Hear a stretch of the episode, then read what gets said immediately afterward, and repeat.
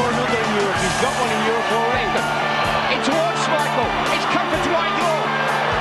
Clear. Giggs with a shot. Sheringham.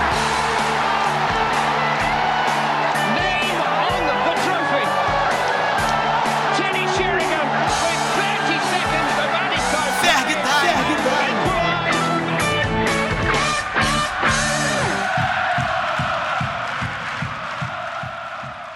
Fala pessoal, está chegando o quinto episódio do Ferg Time e eu, Karine, hoje estou aqui com o Jardel. Tudo bem, Jardel?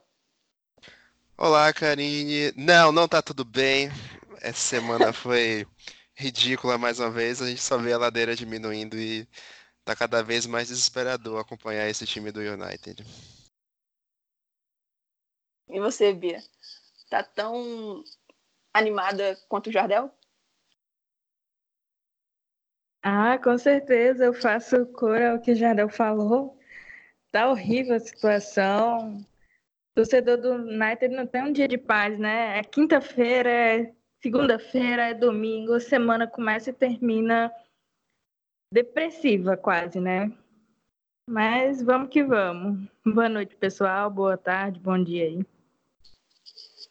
Então, só para os ouvintes terem a noção do que a gente vai debater aqui hoje, a gente vai falar dos dois últimos jogos contra o AZ e o Newcastle, fazer uma perspectiva aí, né, do que será o jogo contra o Liverpool, e falar desse trabalho que o Solskjaer tem ou não tem apresentado, alguns números bem preocupantes da equipe, enfim, debater mais um pouquinho sobre coisas que a gente vem sempre abordando aí nos episódios anteriores, porque não há muito o que fa- falar do United, se acaba se tornando bem repetitivo, porque são problemas recorrentes, né? Não- você não vê nenhuma atitude que mude de fato a situação. Então, bora começar pelo jogo pela Europa League contra o AZ, fora de casa uma equipe não tão reserva quanto ao menos eu imaginava. Um jogo tão ruim quanto eu imaginava. Equipe que teve menos posse de bola. Foi o primeiro jogo da história do, do clube que eles não conseguiram dar um chute ao gol por partidas de competições europeias. Então, só por aí dá para ter noção de como foi difícil, né, assistir aquele jogo, como foi a, assim, a atuação da equipe muito ruim. É, o AZ muito mais próximo da vitória do que a gente, assim, pelo menos na minha opinião, bizonho. Eu imaginava que seria ruim, mas não tão ruim. O que, que você achou, Jardel? Cara, eu, eu esperei um pouco disso, principalmente por o jogo ser na Holanda. É, a gente conhece um pouco da característica do futebol holandês. Achei que ia ser o jogo mais difícil para o United, mas ele conseguiu tornar o jogo mais difícil do que ele poderia ter sido. É, como esperado, o Solskjaer está usando essas competições, tanto a Europa League como as Copas, para poder dar uma descansada no time principal e poder usar e testar mais alguns jovens também por conta das lesões que estão afetando bastante o, o, time, mas só evidencia o quanto o time continua sem padrão, como continua sem criatividade, sem inspiração. É um time chato de ver hoje em dia. É um time que não inspira nenhuma vontade de, assim, de você parar assim, caramba, velho, hoje tenho, não posso perder o jogo do United, porque o time não consegue despertar mais isso. E cara, é incrível como é que a gente passou um, um, um jogo desse sem dar pelo menos um chute a gol. É, pode ter menos posse de bola, podia ter menos sinalizações, enfim. Mas pelo menos um chute a gol é, chega a ser um, uma vergonha para um time do porte do United ter que se sujeitar a isso. Em termos de resultado em si, não foi tão ruim. O time está lá em segundo ainda na, na posição do grupo tá atrás do Partizan, tá com a mesma quantidade de, de saldo de gols com um gol e o Partizan tá em primeiro pelos gols que foram, foram marcados, no caso tem quatro gols.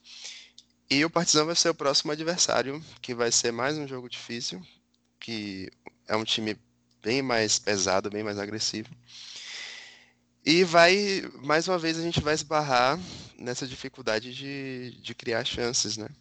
Que isso também acabou se refletindo contra o Newcastle e vai ser uma problemática.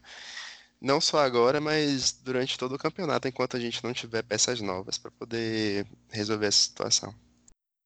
Então, Bia, além disso do que o Jardel falou, o Bizó, goleiro do AZ, não fez nenhuma defesa durante a partida, até porque nenhuma bola foi ao gol, né? Não teve nenhuma finalização. E o De Gea fez quatro defesas, pelo menos duas bem perigosas, e o time holandês ainda teve um gol anulado. O que dizer de toda essa situação, focando um pouco nesse jogo, tão assim, não dá nem para dizer que é atípico, né, pelo momento que a gente vem vivendo. Não, não dá para dizer, né? A gente, pegando as estatísticas dos últimos jogos, a gente vê que a gente realmente não está chutando, quase não chuta a gol. E marcar, saudades marcar, né? Nem lembro qual é a última vez que a gente marcou um gol. É, é complicado, né? Eu acho que o fato de não ter havido nenhum chute a gol, nenhuma defesa por parte do Bisou, reflete muito do que foi o jogo, né? Pelo menos por parte do Manchester United. O Manchester United apenas não cria nada. Como a gente já vem falando, e como você falou, a gente se torna realmente repetitivo. Mas é isso, o Manchester United não cria. Quem não cria não consegue, porque até certo ponto os talentos individuais conseguem ir, mas depois disso realmente é necessário ali um trabalho de equipe, porque futebol ainda é um trabalho de equipe. Então, essas coisas são reflexo do que foi o jogo por parte do Manchester United. Muito ruim, muito, como vocês falaram, abaixo, inclusive pior do que a gente já esperava, né? Foi realmente um jogo muito difícil de assistir, inclusive como estão sendo todos a gente assiste porque a gente precisa, aquele meme, né? A gente precisa ver para crer que a situação tá tão ruim assim. Agora falando do último jogo pela Premier League contra o Newcastle fora de casa. Um dado curioso é que as duas vitórias que a gente tem na competição contra o Chelsea e o Leicester, nos dois a equipe teve menos posse de bola e saiu de campo com a vitória. Nesse jogo contra o Newcastle, o United teve quase 70% da posse. E, assim, pelos números você vê o quanto ela foi improdutiva. A equipe tem sérias dificuldades de criação, como a gente vem falando repetitivamente nos últimos episódios.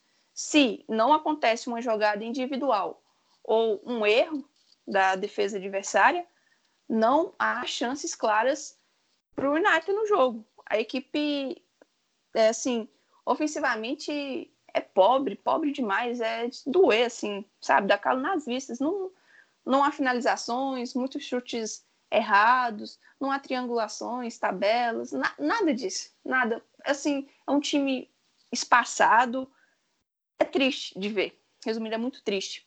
E o Newcastle, que era o penúltimo colocado, conseguiu nos vencer por 1 a 0. Assim, surpreendeu o resultado, Jardel? Porque o desempenho da equipe, eu imagino que não, pelo que vem sendo a média dos últimos jogos, mas o resultado te surpreendeu de alguma forma? Você esperava pelo menos um empate? O que, é que você tem a nos dizer desse jogo?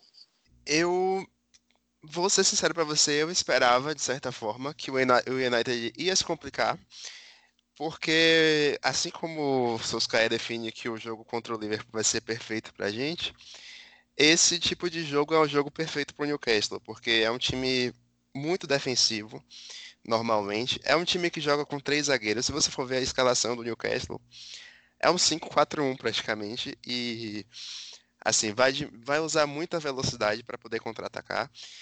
Eu, eu gosto muito do, do Newcastle, do Almiron, um jogador que veio na, no meio da temporada passada. Veio da MLS. E é um cara muito interessante, mas é, é para esse estilo de jogo que joga o Newcastle hoje. O Newcastle hoje é um dos piores times assim da Premier League. É um time extremamente limitado e eu particularmente não gosto do Steve Bruce. Eu achei um erro total eles terem é, demitido o Rafa Benítez e apostar no Steve Bruce. É um time que para mim vai brigar para não cair para Championship de novo, que pode ser o terceiro rebaixamento do Newcastle nessa, nesse século. E ainda assim a gente conseguiu perder esse jogo. É, e não foi uma surpresa. O gol do Longstaff, ele no caso, não foi ele que chegou a ser cogitado para ser contratado nesse verão, mas o parceiro dele ali no meio-campo acabou fazendo um gol numa jogada que o United teve chance para destruir a jogada o tempo todo e não fez. Ainda assim, sofreu o gol, que prova a grande desorganização do time em todos os setores. Ofensivamente não produz. A defesa, que era a grande virtude do time no, no começo acabou agora, agora já não mostra tanta confiança assim. O DGA está tendo que voltar a trabalhar bastante para poder salvar esses resultados do United. E parece cada vez pior assim a, a perspectiva, né? É um, um, time que hoje não oferece uma perspectiva boa para nada. A gente não consegue pensar num, estilo de jogo que, num tipo de jogo que a gente vai se dar bem. A gente vê um jogo desse que provavelmente era um, um jogo pra gente se dar bem, para poder a gente atacar, já que o Newcastle ia dar a bola o tempo todo, mas a gente não tem criatividade, a gente não tem jogadores com confiança para fazer jogadas individuais. A defesa já sofre e já vem agora com várias lesões. E o cenário é preocupante, no mínimo preocupante para a gente já está em outubro Ainda que voltem os jogadores, daqui a pouco a gente chega em dezembro e aí vem uma maratona de jogos que pode ser ainda pior se a gente não conseguir ter um mínimo de consistência, que é o que a gente não está tendo. A gente tem duas vitórias no campeonato até agora, contra, como você falou, contra Leicester, Leicester e Chelsea, e vai ser difícil. A gente já está vendo mais, olhando mais para baixo do que para cima, né? Então vai ser, vai ser muito complicado a gente pensar em algo positivo do United agora. E só para elucidar, né, essa questão da dificuldade de criação, na partida quem teve mais finalizações, com três cada, foram o Maguire e o McTominay. Tipo assim, um zagueiro e um volante. O Fred, o Greenwood, o Rojo e o James tiveram uma finalização cada e o André as duas. O Rashford nem finalizou a gol. O Newcastle teve três chances, três boas chances, né? Uma que o Young cortou e mandou para escanteio. Teve o chute no travessão também. E teve uma bola do Almiron, Almiron que ele pegou e estava saindo já quase cara a cara com o Derré e o Maguire conseguiu travar o, o chute. E o United teve a cabeçada do Maguire no final do primeiro tempo no escanteio. Tirando ela, nem me lembro de nada assim, para falar a verdade. Você tocou na questão assim da defesa. A gente nem enfrentou ainda o City, o Liverpool, o Tottenham, equipes assim, do Big Six, né, que ainda faltam. E hoje nós temos a terceira melhor defesa, junto com o Palace, sofrendo oito gols. Assim, talvez seja o setor que hoje mais seguro da, do time, mas nem tão seguro assim, porque está esbarrando muito em chances ou que o adversário perde, ou que o Derrea interfere, ou que o Maguire consegue cortar ali. E no ataque, não tinha como ser diferente. O United tem o sexto pior ataque da competição com nove gols. Só para ter, assim, um parâmetro, o Agüero e o Abraham do Chelsea, cada um tem oito. Só eles. O Aubameyang tem sete. Então, assim, praticamente a mesma condição. Um jogador tem praticamente a mesma quantidade de gols de uma equipe do tamanho do United. O que, que você acha que a gente. A gente não, né? Soscaé tem que fazer para resolver esse problema ofensivo do time, Bia? É uma pergunta de um milhão de dólares? É, só falando primeiro aqui sobre a questão do posse de bola, né? Que você falou que a gente, quando teve menos posse de bola, ganhou. E tem uma coisa que eu sempre detestei, que todo mundo fala, ah, tem que ter posse de bola, tem que ter posse de bola. E uma coisa que eu sempre detestei foi esse negócio de posse de bola, porque posse de bola não ganha jogo, né? E o Manchester United vem aí e mostra pra gente que é realmente isso. Não dá vontade de falar, pelo amor de Deus, não tem um posse de bola, só ganha o jogo. É, quanto à questão que a pergunta que você me fez, realmente, né, deve ser um milhão, não sei de que, de libras, de dólares, que é a resposta à contratação, né? Como a gente já falou, tem que contratar, não tem condições, Rashford não marca, né? E o melhor finalizador, como você já falando anteriormente, o melhor finalizador segundo o Solskjaer, ele não coloca na melhor posição para que ele finalize. Então, ou ajeita dentro de campo, né? Essa questão de posicionamento e contratar, eu acho que não tem como muito fugir disso na próxima janela. Além do fato que a gente tem realmente um elenco curto como você falou, muitos dos nossos jogadores estão aí no departamento médico, então também não tem como fugir disso de qualquer forma. Então a questão realmente passa aí, né, pelo dinheiro, né, que é contratação. Então é a única forma de realmente ajeitar isso aí.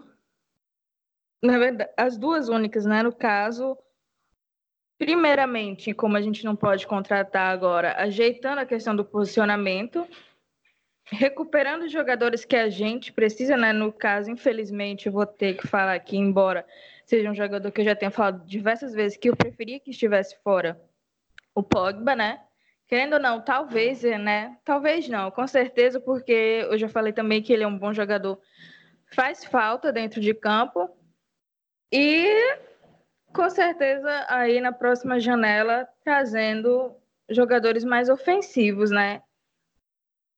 Querendo ou não, a nossa defesa hoje, embora aí né, tenha começado a meio capengar, ainda é hoje o nosso setor mais constante. E sobre a questão do Maguire, a gente tem aí, né, que ele realmente é quem mais deu teve chances de gol, né? Inclusive mais do que o Rashford. Talvez colocar o Maguire na, no ataque, que tal? O Maguire, se não me engano, também foi o jogador que mais tocou na bola, né? Então, diz muito sobre essa posse de bola inofensiva do, do time. E assim, se tratando de Solskjaer e as bizarrices, vamos dizer assim, que ele tem feito na disposição dos jogadores em campo, eu, eu nem duvido, sabe? Por exemplo, o gol do, do, do Arsenal surgiu quando ele pega e coloca o Tuanzebe de lateral esquerdo. Ele claramente estava desconfortável na partida. A todo momento, quando ele recebia a bola, ele girava o corpo todinho, perdia, tipo assim, tempo. É, ele não tinha demonstrava segurança para sair jogando com o pé esquerdo e foi uma tentativa de girar o corpo para tocar a bola que saiu o gol do Aubameyang. Contra o, o Azé, ele pega, coloca o, o James de centroavante e o Greenwood de ponta. Aí quando ele se toca, quase no meio ali do primeiro tempo que estava errado, e ele inverte, o James começou a aparecer para o jogo. Contra o Newcastle, mais uma vez, quando o Dalot sentiu, eu pensei que, na hora que eu vi que o Rojo ia entrar, ele ia colocar ele de lateral esquerdo, puxar o Young para direita, beleza.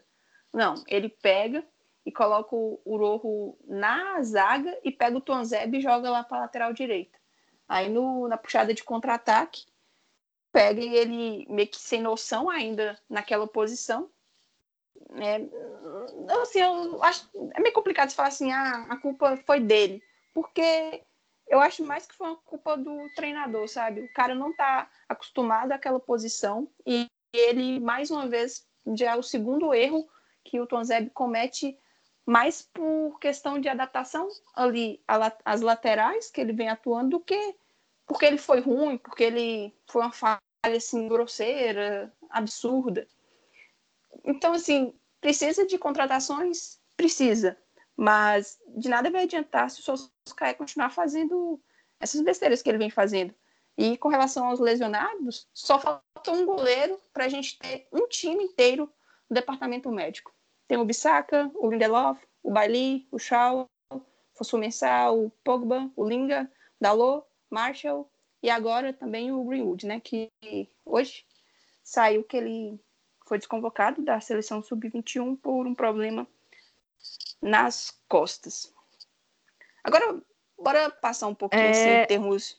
É, não, eu ia falar só que quem não lembra, né, quando o Mourinho ganhou a Europa League, que praticamente metade do time que entrou ali na frente era gente de muleta, com gesso, o que reflete bem, né, o que é o Manchester United. A gente está cavando uma vaga para um processo de arsenalização incrível, né? É jogador toda temporada, o Manchester agora parece que passa na liderança de, de jogadores liderados que o Arsenal tinha bastante. Aí agora acontece isso da gente passar um jogo sem finalizar num gol numa competição europeia, que já tinha acontecido com o Arsenal. Mas esse jogo que o Arsenal não finalizou foi contra o Barcelona, que, convenhamos, é, na época do auge do, do Barcelona, normal.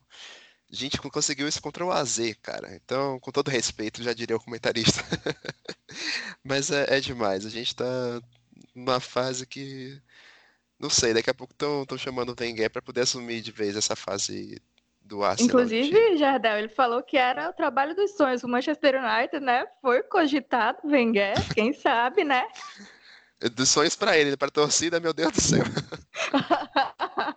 oh, meu Deus. Meu sonho mesmo, então... Maximiliano Alegre. Eu, eu, vou sonhar com esse cara até o United me brochar de novo e contratar um cara tipo. Diga um treinador bizarro. É Sei lá, André Vilas sonhar, né? Boas. Né? a gente espera um alegre e vem André Vilas Boas. Ou então eles efetivam o Geeks, quem sabe? Enfim. O, hoje estamos na 12 posição na tabela. Nove pontos em oito jogos. Estamos a cinco pontos ali do, do G4, G6 e já com oito rodadas a 15 pontos do Liverpool, nosso próximo adversário. Assim, uma vitória, eu acho que por mais fanático, por mais assim que você tenta tente ver com uma de maneira passional, é difícil você acreditar numa vitória. O que é que você espera do jogo contra o Liverpool, Bia? Suscaia falou que é o jogo perfeito para nós. Não, ele falou e eu tô com muito medo do que seja esse perfeito para ele, né? Vai ser perfeito para quê? Para gente entrar de vez na zona de rebaixamento ou, não sei, para voltar aos bons tempos? Eu espero que seja a segunda opção, né? É... O que eu espero é muito difícil falar o que a gente espera, né? Porque realmente não tem hoje o que a gente falar a não ser, não sei, derrota, no mínimo um empate, né? Que é na verdade, o empate seria aí a perspectiva mais otimista. Ganhar realmente é uma coisa que eu acho que seria um milagre, seria realmente, nesse caso, o jogo para salvar Soscaé, né? Ganhar esse jogo. O Liverpool aí líder invicto, né? Então imagina, chegar e perder para o grande rival, ainda mais na situação que o Manchester United está seria a situação dos sonhos para qualquer torcedor. A minha esperança é que a gente consiga, pelo menos, ali segurar um empate, né? defesa vai trabalhar como nunca. Eu espero que já esteja em um dia iluminado.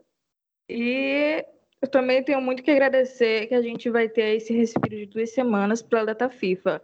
Eu que nem gosto data FIFA, estou agradecendo a Deus por essa, porque realmente não aguentava mais e eu não aguentaria outra pancada com o Liverpool, né, assim seguida. Então, realmente, essas duas semanas vem em hora providencial. Mas a minha esperança é realmente que a gente consiga, assim, de forma muito otimista, um empate.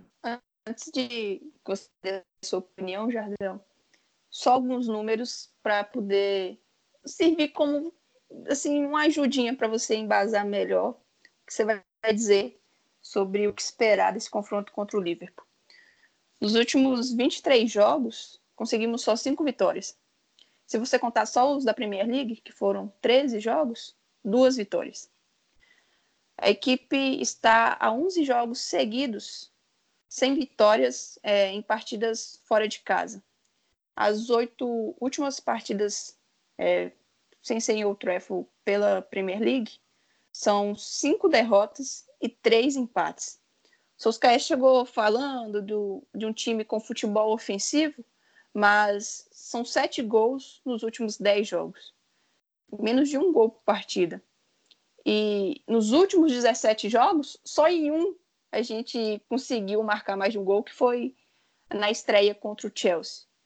Diante de todo o o momento da equipe, esses números, que analisar só eles assim friamente talvez não seja a melhor das opções, mas quando você pega e junta com o desempenho ou a falta de que a equipe vem apresentando, o que você consegue imaginar para a partida na volta da data FIFA contra o Liverpool? Em Gold Travel, não é nem lá em Anfield. Cara, esse jogo vai cair como uma grande bomba para as mãos do Solskjaer. Primeiro que ele já chega com essa declaração de que é um jogo perfeito para o United. Eu, sinceramente, eu vejo a coisa dessas e estou rindo de nervoso. Cara, é um jogo assim, é... tratando de, de como joga hoje o United, com os recursos que o time tem no elenco, é um jogo que pode encaixar. No sentido de que hoje a coisa que mais funciona para a gente jogar ofensivamente é o contra-ataque. Se a gente jogar com bola, não dá certo. E se a gente jogar sem ela, a gente vai ter que fazer um jogo perfeito. E confiar muito no De Gea e no Maguire, que vem fazendo bons, bons jogos, tudo.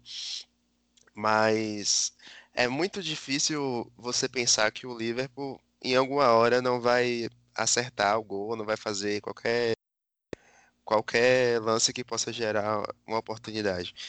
É um jogo de muito risco. É, vai ser difícil.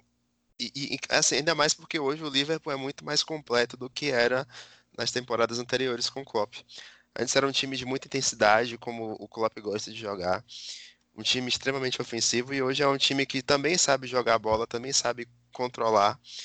E é um time que está numa fase muito boa é um time que venceu todos os jogos até agora. Tem dado sorte também com os tropeços do City, mas é um time que até agora vai fazendo um campeonato perfeito. E se fosse um jogo em Anfield, talvez seria até melhor para os cair, porque uma derrota hoje para o Liverpool é aceitável. A questão é como pode ser essa derrota. Porque se a gente pensar como Mourinho, que a gente tinha um time relativamente organizado. E ainda assim, na última temporada, a gente tomou uma surra no Anfield. A gente pegar o, o, Liverpool hoje, no nível que o Liverpool tá e no, no nível que a gente tá tão baixo, é complicado. É torcer para ser. Pra gente, se por acaso a gente perder, por 1x0, 2x0 tá ótimo, a gente vai estar tá no lucro. Um empate também, meu Deus do céu, ótimo resultado. Uma vitória é um sonho.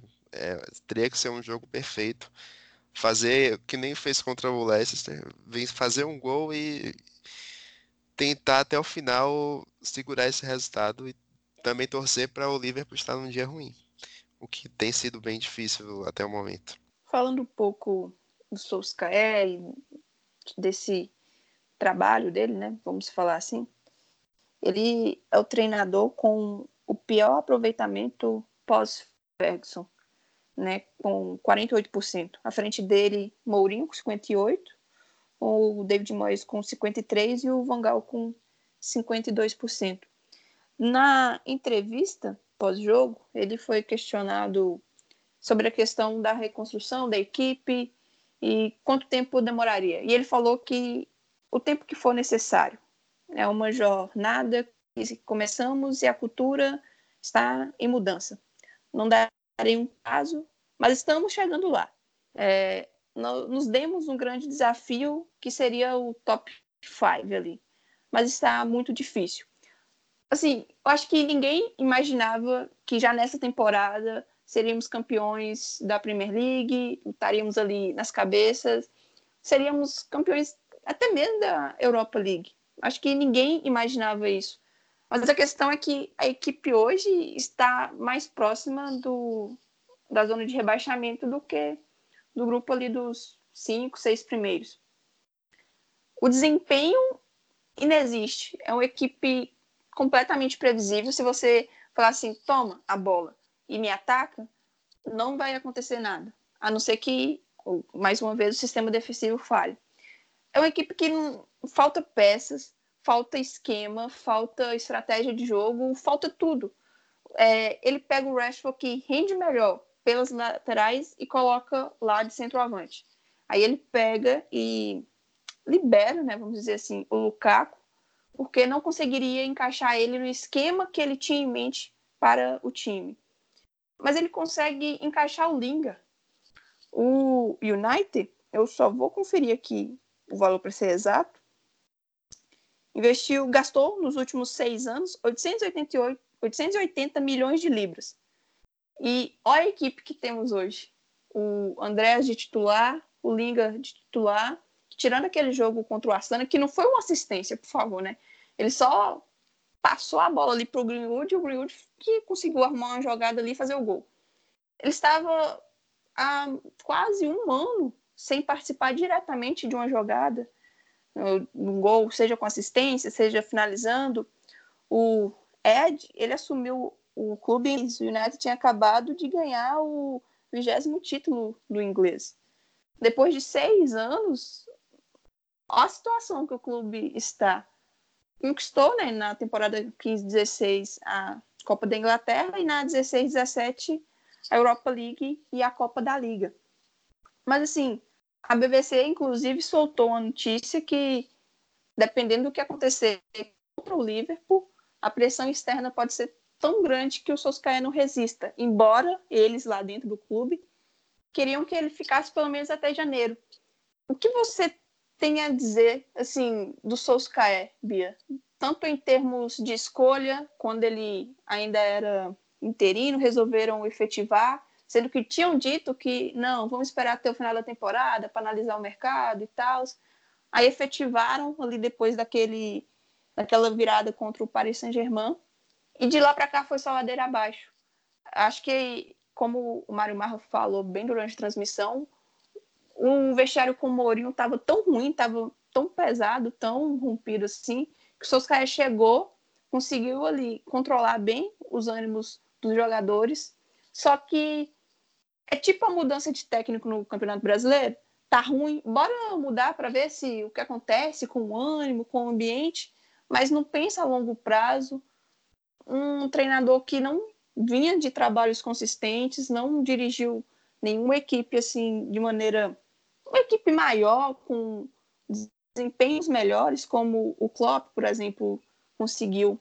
Então, assim, entregaram um projeto de reconstrução de uma equipe um treinador que, na minha opinião, não estava preparado. O que, que você acha? É, eu acho que talvez pelas minhas falas anteriores não seja é, segredo para ninguém que eu não compactuo com o All Out, né?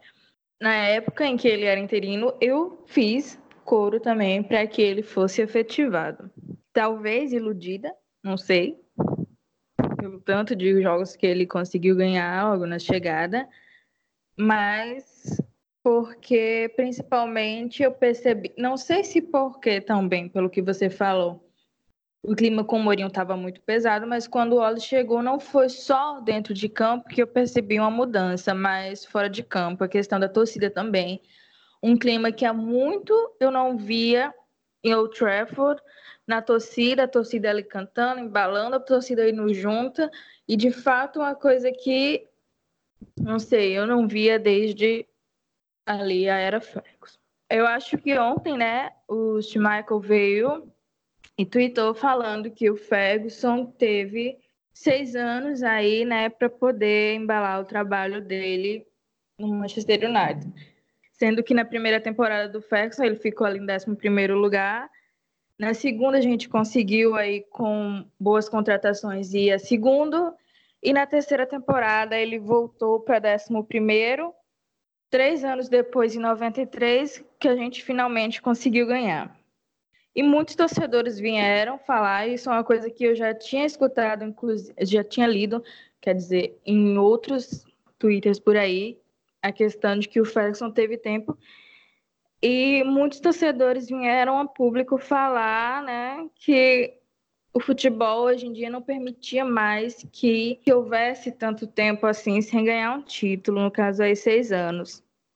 Só que eu acho que o que muita gente está esquecendo é que a gente já está há seis anos sem ganhar título, né?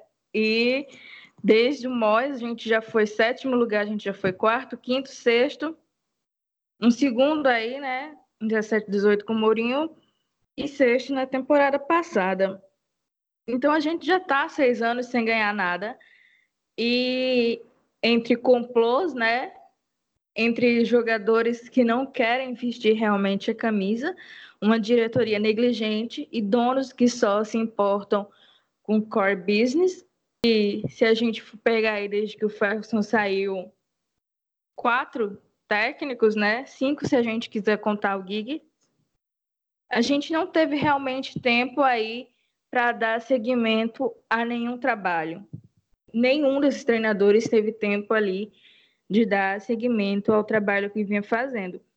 E a gente sabe que não foi por falta de renome, né? O Vangal tinha renome, o Mourinho tinha renome. O Mois ali, eu não sei, coitado. Não vou me abster de falar dele.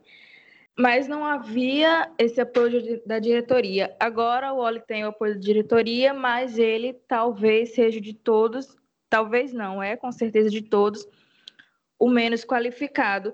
E às vezes eu tenho a sensação que a torcida acha que o Oli chegou enganando todo mundo, como se ele tivesse falado que ele tinha qualificações demais e não é isso. Todo mundo sabia que ele não tinha experiência nenhuma, todo mundo sabia que ia ser um trabalho assim que, meu Deus, talvez realmente fosse demais para ele. Então é muito complicado a situação porque eu sou absolutamente contra essa coisa que vem acontecendo no Manchester United, tira técnico e coloca outro técnico e não dá certo e tira, e nenhum deles teve mais do que duas temporadas para trabalhar. E eu acho que é uma situação muito, muito, muito, muito complicada porque o torcedor está cansado, o torcedor quer títulos, o torcedor quer pelo menos ver um time que não seja tão apático, que é o que a gente mostra dentro de campo. Um time apático, um time que mesmo ali, às vezes a gente via jogos não tão bons na era Ferguson, mas a gente viu os jogadores dentro de campo dando tudo de si. Hoje em dia a gente não vê isso. Eu não vejo hoje no mercado ninguém, ninguém que vai chegar e vai colocar ordem na casa, vai trazer os jogadores que a gente precisa, vai implementar a sua forma de jogo e conseguir voltar a ganhar títulos em menos do que duas ou três temporadas. Seria de fato um milagre pela situação em que o time está hoje. A gente tem muitos jogadores ruins. A gente tem o Andrés e o Andrés não dá. A gente tem o Fred, o Fred não dá. A gente tem o Lingard e o Lingard não dá. A gente tem o Young. O Young ontem perdeu uma chance que, pelo amor de Deus, eu levantei aqui. Eu acho que quem estava perto de mim deve ter se assustado. Porque é o tipo de situação que não dá mais, é insustentável, mas não só pelo técnico. É uma questão de coisas. São jogadores muito abaixo do nível do que um time como o Manchester United pede. É uma diretoria horrível, é, donos horríveis. Talvez agora, né, que eles tenham começado a perder receita, eles vejam realmente que há necessidade de voltar a investir ali em bons jogadores. Dinheiro a gente sabe que não é o problema, é só falta de vontade mesmo. Então, é, eu não sei, eu não quero dizer, ah, tira o óleo, porque eu sou muito contra isso e eu não vejo ninguém que possa é, vir e dar um jeito na situação, mas a situação também está insustentável, como falou o DGE também ontem, né? Então, é muito complicada a situação em que o time está hoje e nesse momento eu realmente não consigo ver nenhuma luz no final do túnel para a gente.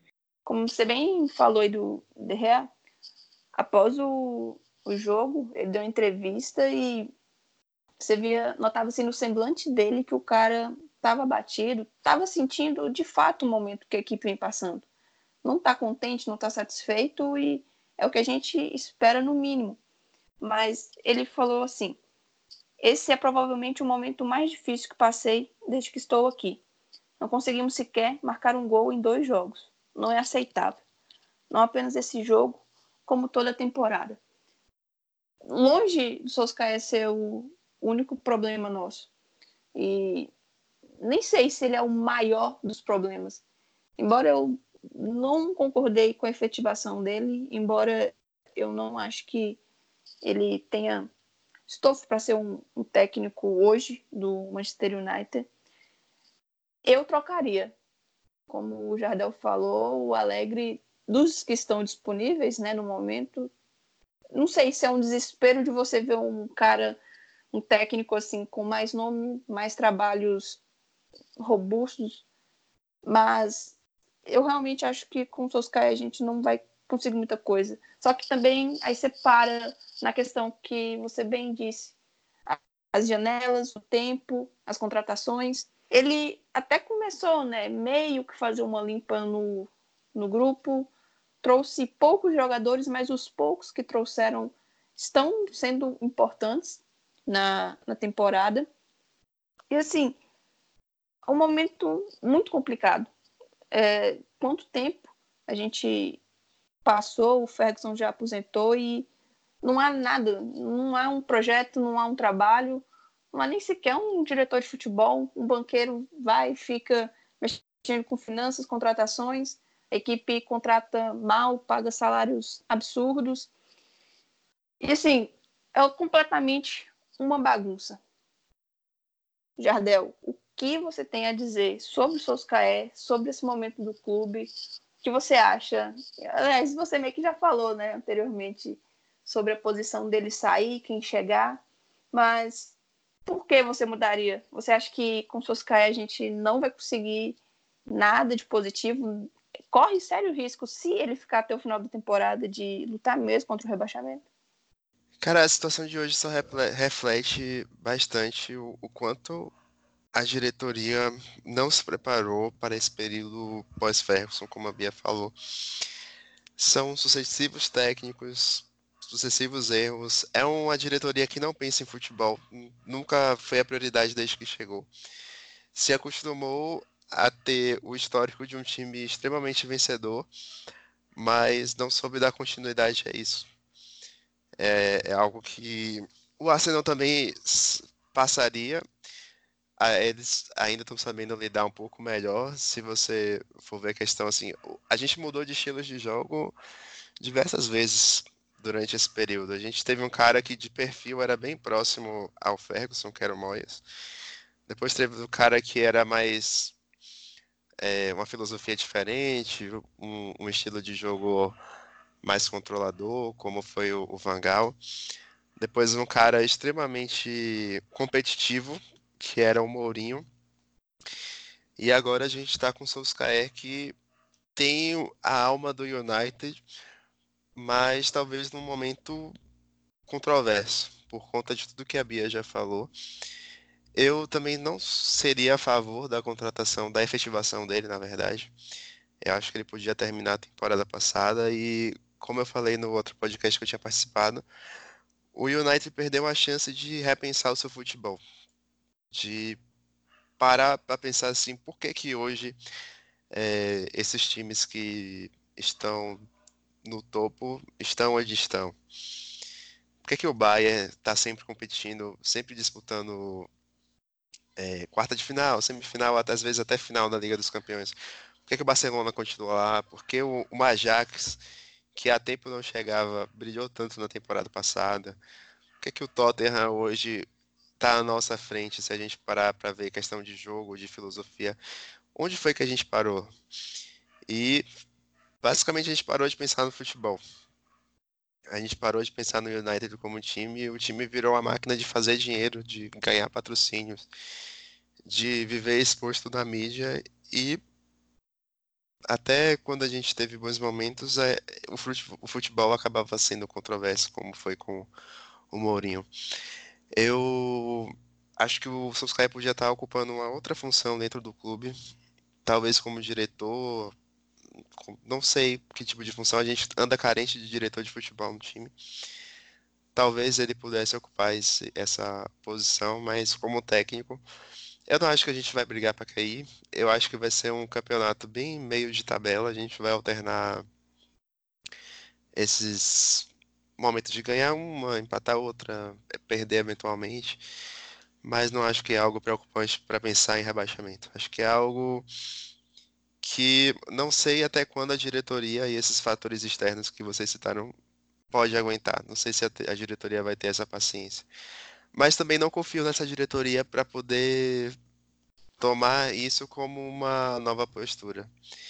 É, eu brinco bastante por causa do, do Alegre, que eu gosto muito do Alegre mesmo. Gosto muito dos trabalhos que ele fez. Ele é um cara extremamente inteligente, principalmente na questão tática. É um cara que tem uma personalidade forte. Foi um cara que brigou com o Bonucci, porque o time não foi campeão da Liga dos Campeões. O Bonucci acabou parando fora do time. Então é um cara que acaba tendo o respaldo da diretoria. É, talvez viria no momento errado, mas todo mundo que chegar agora vai ser um momento erradíssimo. Então quem vier tem que estar pronto para poder reconstruir isso. É, talvez no momento que o, o Solskjaer fosse, foi efetivado, também a gente não tinha muita opção. A gente não tinha hoje, como a gente tem um Alegre, a gente também. É, o time em si não se preparou, por exemplo, o melhor nome que tinha, assim, que poderia ser pego, que como foi tão cogitado como o do Pochettino, que hoje também é, é um cara também bastante é, de grupo, que consegue trabalhar com o que tem, mas do ponto de vista de atrair jogadores, não sei até que ponto isso seria interessante, embora eu goste muito do estilo de jogo dele. Mas pensando em termos de trazer jogadores, de, de ser o cara para renovar o time, não acho que seja o cara certo. Eu, se fosse propostar num cara, seria para mim o Alegre, por conta disso que eu já falei. Também não consigo ver, como a Bia falou, outro cara que pudesse transformar o time e transformar o time de patamar de novo. A gente vai precisar de algumas janelas para poder tornar esse time muito competitivo de novo. Se a gente parar para pensar no meio campo para frente, a gente precisa de contratação em quase todas as posições, talvez só o Pogba, ainda assim com ressalvas por tudo que ele vem fazendo no clube mas ainda assim é um nome de peso dentro do, do futebol, então. E é um cara que. Não lembro se ele já chegou a trabalhar com Alegre, até pesquisar isso depois. Mas. Se no caso ele já tiver jogado com Alegre, é um cara que podia é, conhecer e poder, quem sabe, extrair o melhor do, do jogador novamente, que eu também acho muito difícil. Mas o cenário é, é, mais preocupante porque a gente não consegue ter perspectiva, a gente não consegue ter uma visão otimista. Por exemplo, se o, o seus KE tivesse tendo esses resultados, mas tivesse uma constante, se a gente visse, poxa, o time joga de tal jeito, a gente gosta do jeito que o time joga atualmente, então se a gente tiver peças melhores, a gente pode melhorar. Eu não consigo ter essa visão atualmente e mais cedo ou mais tarde isso vai virar sustentável. É, só deixa eu falar aqui um negócio, não sei se eu me fiz clara, é que é, meu ponto é que eu não vejo ponto em trazer um técnico que não tenha esse apoio da diretoria para ser tipo o Mourinho que fala: ah, eu pedi tantos jogadores, mas não trouxeram ninguém. Entende? Esse é o meu ponto. Seria só mais uma forma de queimar um bom técnico, talvez. E essa questão, talvez, que o Jardel colocou aí, que né, não a continuação que eu estava lendo agora há pouco, acho que até nessa matéria da BBC que Karine falou, que né, do jogo para o Chelsea para agora, é, o Solskjaer não conseguiu repetir a maioria dos jogadores, acho que só um que se manteve, uma coisa assim, por causa das contusões aí, né? Então talvez isso, talvez não, isso atrapalha bastante o trabalho de qualquer técnico, mesmo que ele não seja o melhor dos técnicos, né? Esse é um problema, como a gente falou, recorrente aí no United. Talvez acho que só o DG e o Maguire deve ter, se não em todos, quase todos os jogos assim do time, assim quando o time jogou com o time principal. E, e era engraçado porque é, para quem não sabe, eu acabo fazendo pré-jogo do no site. E antes, quando tinha jogo do United, tinha que fazer pré-jogo com o Mourinho, eu me virava para poder tentar adivinhar a escalação que o time ia, porque o time nunca repetia uma escalação por opção do Mourinho. Hoje a gente não consegue repetir por conta desses fatores aí. A gente não consegue ter todos os jogadores à disposição nunca. Resumindo, tá tudo um caos. Não tem perspectiva de melhora, tá tudo ruim. A gente só consegue imaginar que vai piorar. Não consegue ver nada disso. Eu realmente acho que o maior problema é a direção mas também acho que o Soskai é um problema. Não consigo ver nele assim um bom técnico, apesar de todos esses fatores externos, eu realmente não consigo, simplesmente não consigo. Mas para a gente já ir finalizando, tem jogo das meninas, né, Bia?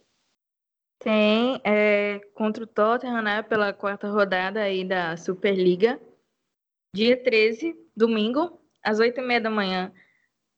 Um jogo aí, né? Depois a gente vai falar mais aprofundadamente, mas eu já adianto agora que, né? No pior horário possível. Tava falando com a Karine, 8 e meia da manhã no domingo é para quebrar a gente. Mas, né, vamos estar tá aí ligadinha, vendo as meninas, apoiando as meninas. Como a gente finalmente desencantou na rodada passada contra o Liverpool, né? Para esse jogo, a minha expectativa é de vitória. Pelo menos é, ali, se tem alguma alegria em torcer para esse time, as meninas que vêm fazendo bons jogos, embora só tenha ganhado contra o Liverpool. Graças a Deus, olha aí. Quem sabe, né? Vamos aqui ver isso como, sei lá, como fala aquele outro, para quem gosta aí, quem é meio místico. Talvez esse seja um bom sinal, né? Se as meninas desencantaram contra o Liverpool, por que não? Os meninos talvez não desencantem também contra o Liverpool. Jogo de seis pontos, né? O Tottenham tá com seis pontos, o Manchester tá com três. Se ganhar, dá pra. É, dá pra passar o Tottenham. Dá. É, e aí a gente vai para a quinta colocação, que é mais ou menos a nossa expectativa, né, Karine, para a temporada ali quinto, quarto lugar, meio de tabela mesmo. Sim, e até as meninas vêm surpreendendo de certa forma pelo desempenho, né? Nessa, nesses primeiros jogos, mesmo não conseguindo a vitória nos dois primeiros. Mas é um início animador. Ao menos o desempenho elas estão tendo. Tiveram oportunidades de vencer, mas pecaram nas finalizações e contra o Liverpool poderia ter sido até mais. Mas contra o Tottenham, na Championship o ano passado, foram vitórias tranquilas. Eu imagino também que a gente vai conseguir vencer. E agora... O Tottenham, inclusive, subiu. É... Desculpa. O Tottenham subiu também essa temporada, né? É, foi o segundo colocado. Pois é. Pro, pro Manchester, que foi unânime na, na temporada passada. Agora sim, finalizando, agradecer você, Bia, mais uma vez por participar aqui com a gente. Eu que agradeço. É sempre muito bom bater papo, né? ver, estar conversando com pessoas que estão tão frustradas quanto eu. A gente junta nossas frustrações e é aqui, né, para falar mal desse time. É, inclusive, um último dado aqui que eu quero trazer é que a última vez que a gente esteve ali, tão perto da zona de rebaixamento, inclusive, acho que foi vigésimo lugar, foi em 1993. Ferguson já era treinador, né? E a gente foi campeão naquele ano. Então, né? Sendo muito otimista, quem sabe? Eu acho que não, mas Empolgou. vai saber o que, que... Viajou Gente, geral. Agora vai ser difícil parar a gente. pois é. Então vejam aí, gente. Sempre tem uma luz no fim do túnel, né? Depois dessa super empolgada da Bia, valeu, Jardel, por ter participado desse episódio. Eu que agradeço o convite, sempre um prazer estar conversando com vocês, dividindo as frustrações. Eu acho que é um jeito de sarar, né? Quem é fã de Game of Thrones, por exemplo, sabe que o final da temporada foi horrível, então o jeito da gente se curar daquela temporada é falando mal sobre. Então vamos continuar nessa pegada. Convidar vocês também que estão ouvindo para poder acompanhar a gente pelo site, pelo Medium, e ficar ligado nas próximas notícias, pré-jogos, resumos, para compartilhar mais dessa melancólica temporada com a gente. Isso no Twitter, arroba Red Army Brasil, é, no Instagram também, arroba Red Army Brasil, medium.com barra Red Army Brasil, e estamos disponíveis, né, o Ferg Time, tanto no Spotify, Castbox, iTunes e agora também no Google Podcasts. Então a gente agradece quem ouviu até aqui. Pedimos, né, para continuar falando, dando as suas opiniões, falando o que está achando, para a gente ir melhorando e aperfeiçoando. E até a próxima. Ferg Time, um podcast do Red Army Brasil.